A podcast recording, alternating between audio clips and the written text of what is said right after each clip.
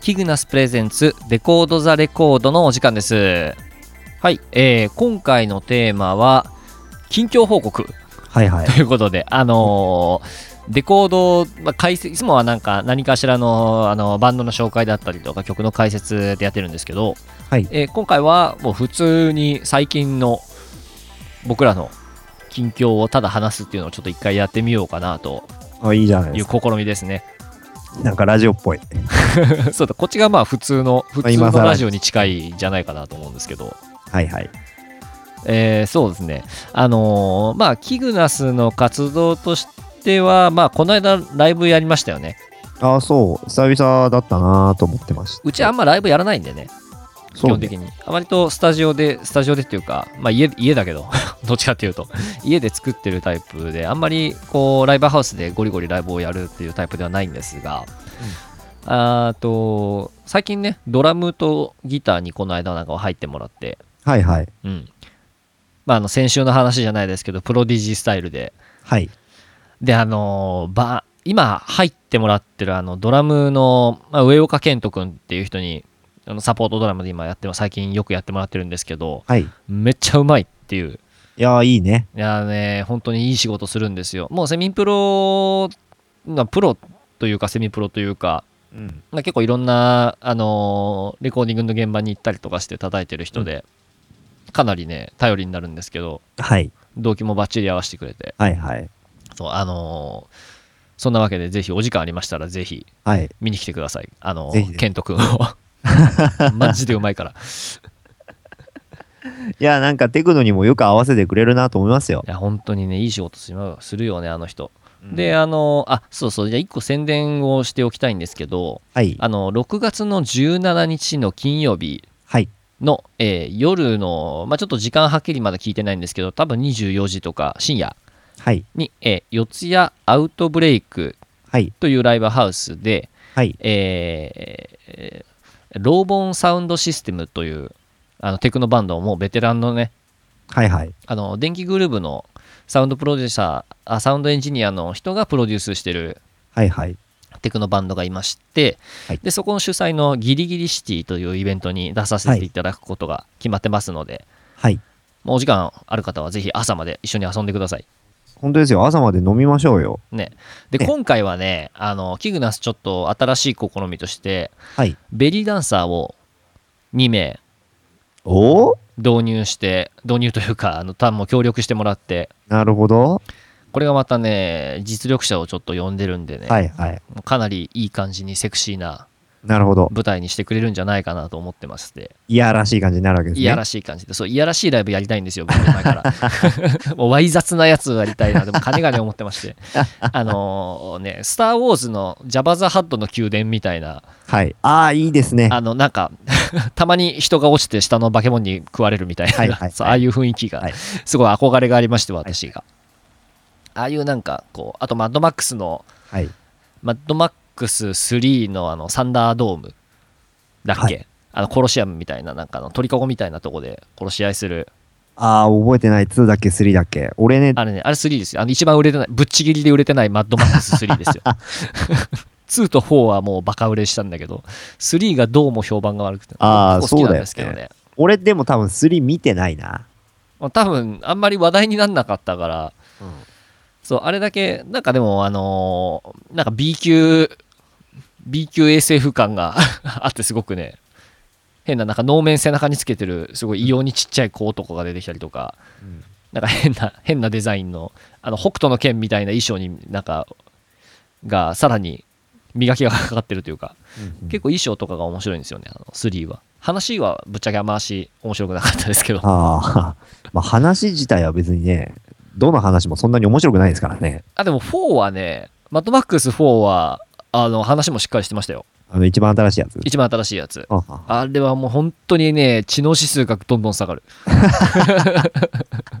見れば見るほどなんか、ああひゃあひゃあひゃ殺せー殺せーみたいなテンションになっていくんですけど、でも話がすごいしっかりしてるんですよ。あー、なるほどなねん。かね、本当、あの、起承転結はっきりしてて、ああいい話だなと思いましたね。なる見ほてど。ストーリー、ストーリーがしっかりしてるとて。しっかりしてる。うん割。と、まあ、一本道な話ではあるんだけど、うんなんかもっと、もっと何にも、もう、ストーリーとかないに等しい話かなと思ってたんだけど、意外と。とそんなこともなかなく。あ、そうそう。で、はあの、ちょっと話戻るんですけど、あ、戻るのね。あ戻ります。 あの、ベリーダンスの話に戻るんですけど、はいはい。その、今回踊ってくれる人たちが、はあいの、ベリーダンスの先生やってる人で、生徒を持ってる人なんですけど、あら。そう、あね、あの、その人が言うには、うん。なんかあの、まあ、ベリーダンスっていうとやっぱりアラビア音楽みたいなはいはい。やつ、今すごい身振り手振りで 話してるんだけど伝わらないんだよね。まあ僕には伝わってますね。大丈 夫そう、あの、まあ、いわゆるそれアラビックな音楽で踊るっていうイメージが強かったんですけど、最近なんか特にアメリカとか海外の方で、もうほんと EDM とか、うんあのテクノとか、ハードテクノとかのうん結構えげつない電子音で踊るベリーダンスっていうジャンルが結構一ジャンルできてるらしくて。えー、あ、それはあの、あれその、別にその、イインド的なそのテクノとかっていうわけではなく、あもう全然そういうインド要素ないやつ、えー、そうなんだ。うん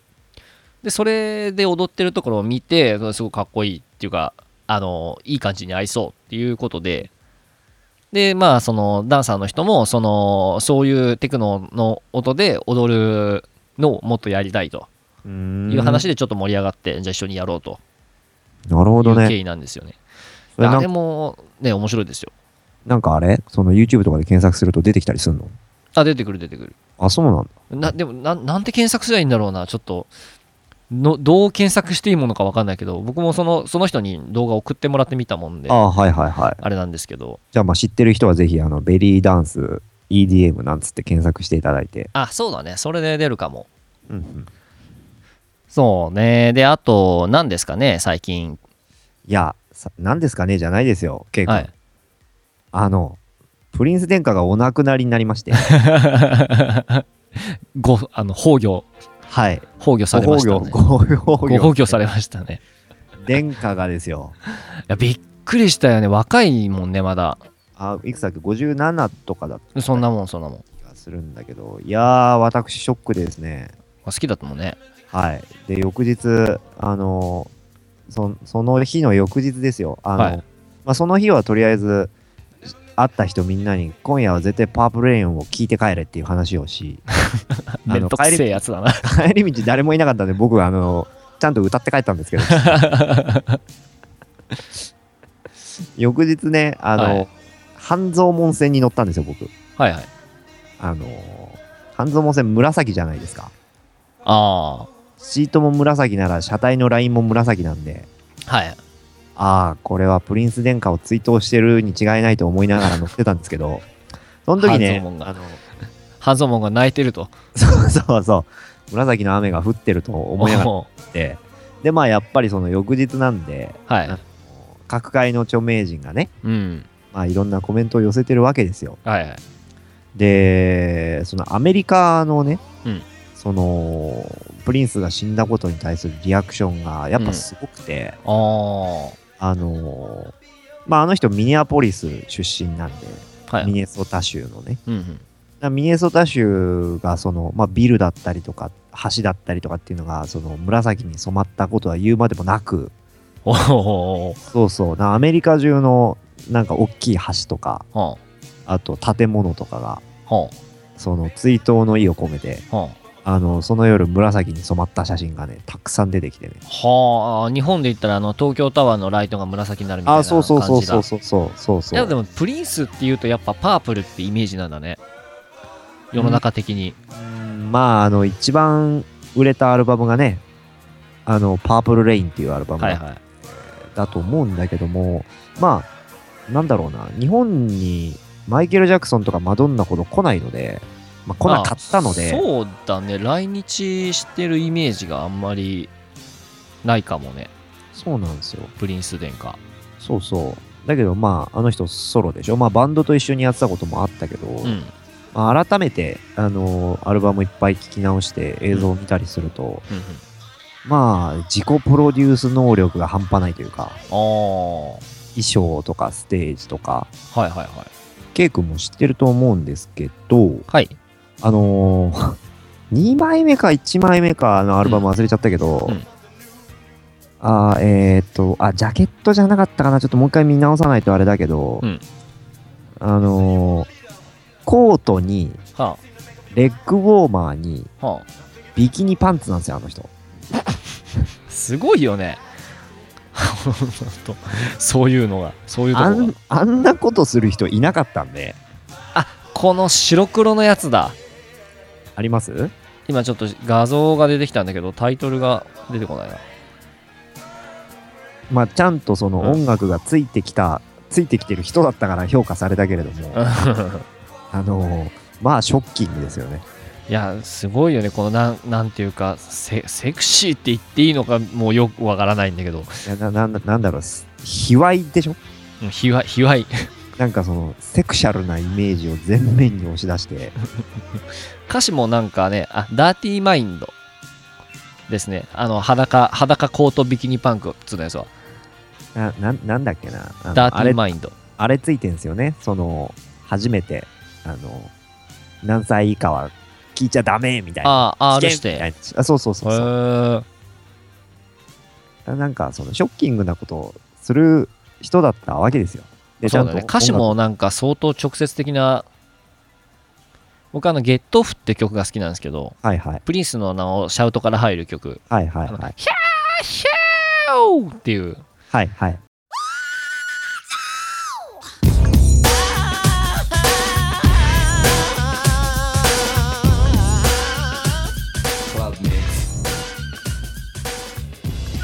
あれねあの歌詞がサビの歌詞が「ゲットオフ」あのでその後の歌詞が24確か24ポジション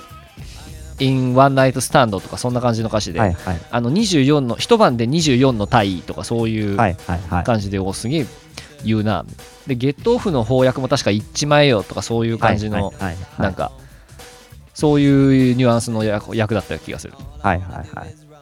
ああとなんかあ結婚したのじゃあやれないから口でしてとかそういうはいはいはいはいはいはいちょいちょいそういうことやるじゃないですかあの人やり ますね。なんか、その、狙っているのか、うんそれとも、あのー素なのか分かりませんが、ええ狙っているのだとしたら、よくやったなと思いますね。あー確かにあんだけ振り切ってやるっていうのがさやっぱあのクイーンのフレディとかもそうだけどフレディ・マーキュリーとかもそうだけど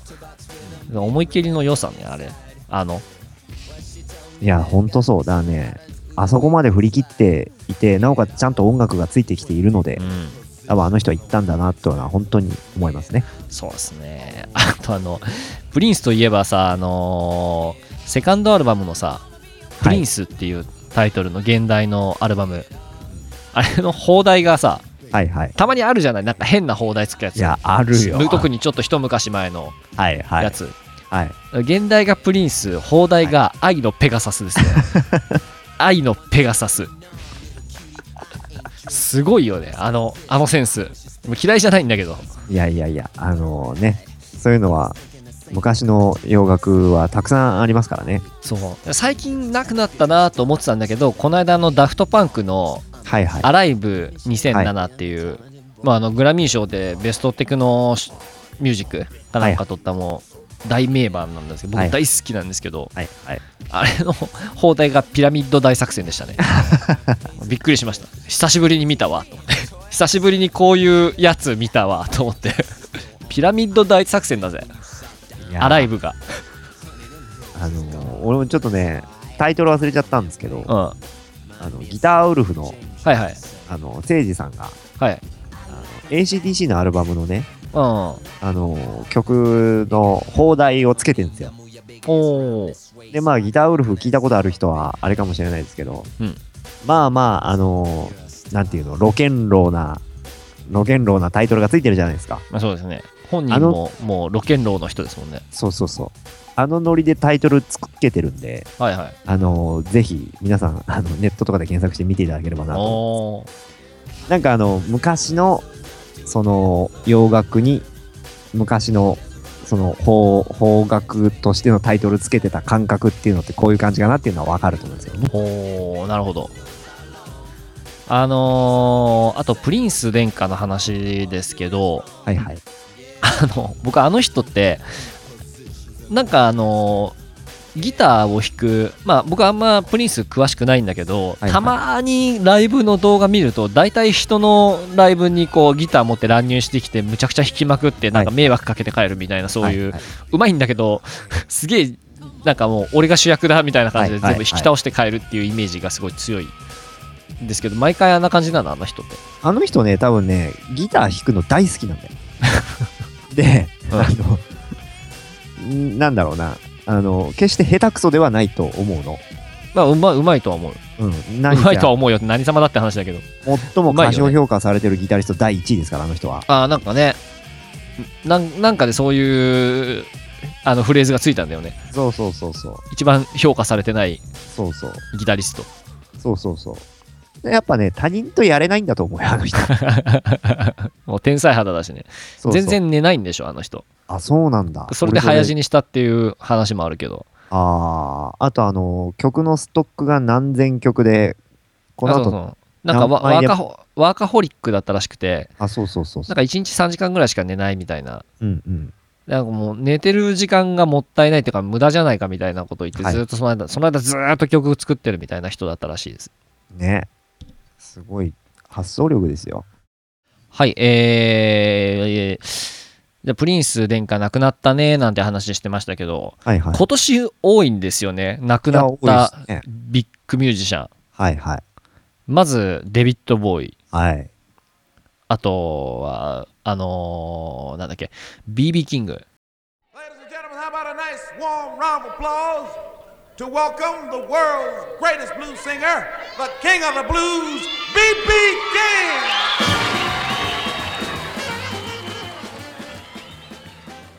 はい。ブルースの、ブルースの王様、いやー、 BB キングですよ。ほんとね。ショック。僕、あのーちょっと、あのーキグナスもやりながら、たまにブルースのバンドに顔出したりとかもしてて、はい。 BB キング特に最近ちょこちょこ聞いてたんですけどはい。むちゃくちゃかっこいいですいねや、かっこいい よ。あの空間の開け方がね前なんか前も同じような話した気がするけどあの引きすぎないところがかっこいいんだよなあのあ人そう。ああの、のな、な間んのと取り方がそうそうそうそう。あの、ちゃんと歌合いの手、歌合いの手ってなってるっていそうそうでフレーズもなんかデレデレデレデレデレデレデレデレみたいなことやんないですねそうそうそうそう。ふわっふわっふわーみたいななんかこうそうそうあのチョーキングとかベンディングをすごいなんか綺麗綺麗になんかこうセクシーなって本そうそう当そうセクシーなっていう言葉が本当にしっくりくるいやー、わかるわかる。なんあか、ま、丸み丸みがあるっていうかねなんて音に丸みがあるというかそうなんですよ。スクイーズギターっていうやつですよね。あーあそうやって言うんですかそうそう。あのーブルースの勉強がしたくて、うんうんあの二十歳ぐらいの時だったかな。うんあのーまあ、何から手つけていいのかわかんなくて、うんで、いろんな人に聞いて、BB キングのライブアルバムを2枚ぐらい買ってきて、はいはいあの、まあ、ほら、フレーズ取るだけだったらそんな難しくないじゃん。うんそう弾くのは多分弾くのっていうかあの楽譜面通りに弾くのは簡単だよねそうそうそう BB。キングのフレーズはそうなの。で、コード自体もそんなに多くないからさ、うんその、ブルースのスタンダードを覚えるのと、はいはいあとコードと、あの、あとフレーズとスケールの関係とかうんうんうん勉強するのもすごい良くて、うんで、結構頑張ってアルバム1、2枚コピーしたようなあ思い出がああいるやんでめちゃくちゃ勉強になりそうねギタリストす。そう、あの、前ちょっとさ、あの、この番組で話した長調短調みたいなはいはい話あったじゃないありましたね ?BB キングのブルースは長調なんですよ。ああそう言われてみればあんまりマイナーの曲のイメージないねそうそう、あのーで、えっ、と、そう聞いてみると、やっぱ単調のフレーズがいっぱい出てくるブルースギタリストっていて、はいはいで、えっ、と、で、あの辺のブルースギタリストから、うんあの、いわゆるイギリスの最初のロックミュージシャンって影響を受けてるんで、はいはい面白いなと思うのが、エリック・クラプトンのうんギタープレイって、うん単調、長調が混ざってんですよ。ああうんうんだから、多分あの人、BB キング直系じゃなくて、ほう BB キングとか、ほら、三大キングいるでしょ、アルバート・キングとか、フレディあ僕ねあんまり詳しくないんですよその辺あ、そうなんだ。うんあね、エリック・クラプトンって多分ね、ミックスなんですよ。おだけどね、あの、ジミー・ペイジいるでしょはいはい。ジミー・ペイジはね、ブルースマイナーなんですよ、あの人。ほーん。だからね、多分ね、メジャー系のブルースギタリストからの影響が強くないはずなんです。ほー。あ、じゃあ、ブルースギタリストにもメジャー系とマイナー系がいるんだ。そうそうそうそほー。う。で、ジェフ・ベックに関しては、はい。あの人はね、そもそもブルースじゃないんで、なんか、もう、もうなんか僕は、あの、エレクトロの人って認識してるんだけど、ジェフ・ベックについて。ああの人ね、ギタープレイはね、根本的にねロカビリーから来てるんですよ。あ、ロカビリーなのそう。あのそう。人。あの人はね、ブルースじゃない。ブルースももちろん時代的には通ってるけど、うんロカビリーから来てるんでね、ああいうプレイするんですよ。あ、そうなんですか。そうそうそう。へー。勉強になりました。知らなかったわ。そう、自分でもね、言ってる。で、あの、あそうなんかヘンでドもリックすごいそのデデジタルな音色のさあの印象が強いんだよねジェフ・レックってまああんまりそんないっぱい聞いてないからだけどまあ、多分その、なんだろうな、えっ、と、90年代から2000年代にかけてリリースしたはいはいやつが、そういうやつでうん当たったからなんじゃないのかな、すあげえ。でもーね、ヘンドリックスに言われたらしいですよ。お前のブルースは気持ち悪いから、あもっとなんか、あの、エレクトロニクスを導入して、うんお前は新しいことやった方がいいよ、みたいな話をされたらしくて、ジミヘンジミヘンドリックスへに、えジェフは言われたんだって。あそうなんだそれでじゃあエレクトロ系いや行くかっつってまあなんだろう、ブルース、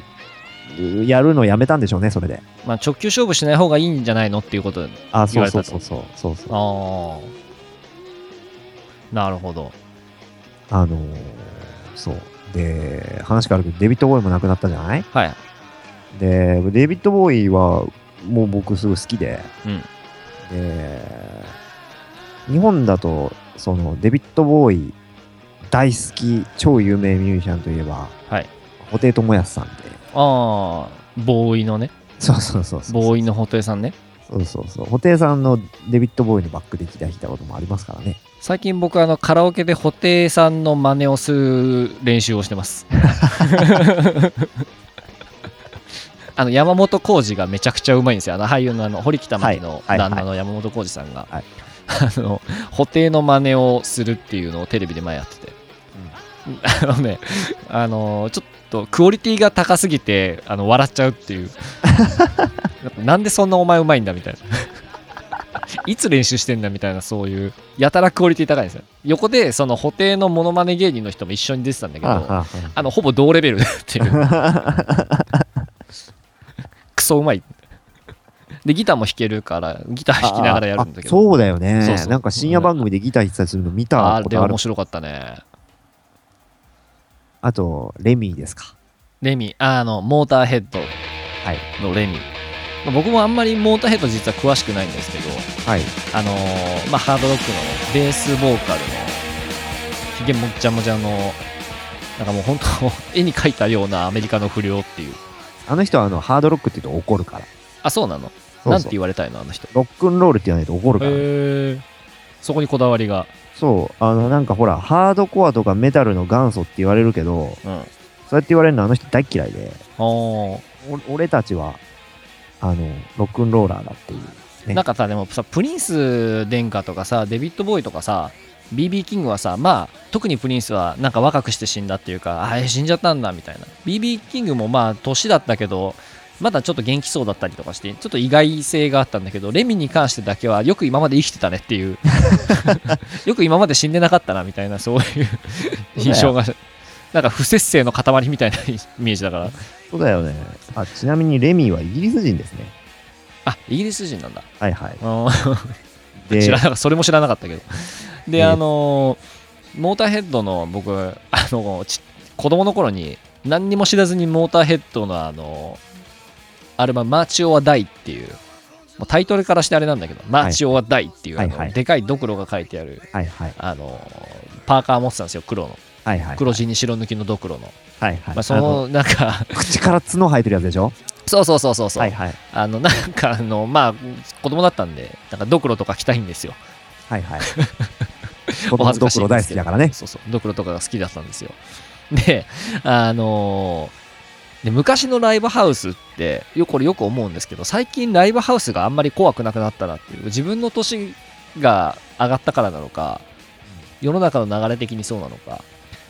昔行ってたライブハウスってもう、まこ怖くて近寄れないような人がいっぱいいたイメージがあってああ、そうだよそうね。であのモーターヘッドのそのバカ来て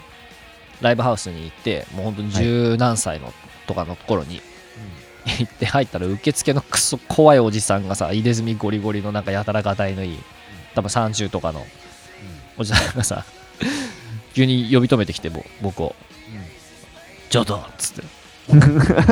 で、あの、 何モーターヘッド好きなの マジこういう声とかガラガラの。何したらそんな声になるんだみたいな。でも僕知らずに来てたから、え、わかんないです、つって言って。そうなのダメだよ、聞かなきゃつって。超怖えと。うわ、話しかけられたとか思いながら。っていうのが、あの、僕の、僕の中でのやっぱり昔のライブハウスの思い出というか、イメージというか。そうだよね。超怖かったですね、あれ。本当にいかつい人だったから、なんで話しかけられたんだろうなと思いながら。まあ、特にね、僕らの、あのー僕らのふるさと、ふるさとのはい。ライブハウスは、ええ。あのパンクだったりとか、うんハードコアとか、メタルとかっていう人いっぱいいたから、そうだね。なんか、チンピラみたいな人多かったしね。なんか余計に怖かったのかななんて今ちょっと聞いてて思ってね。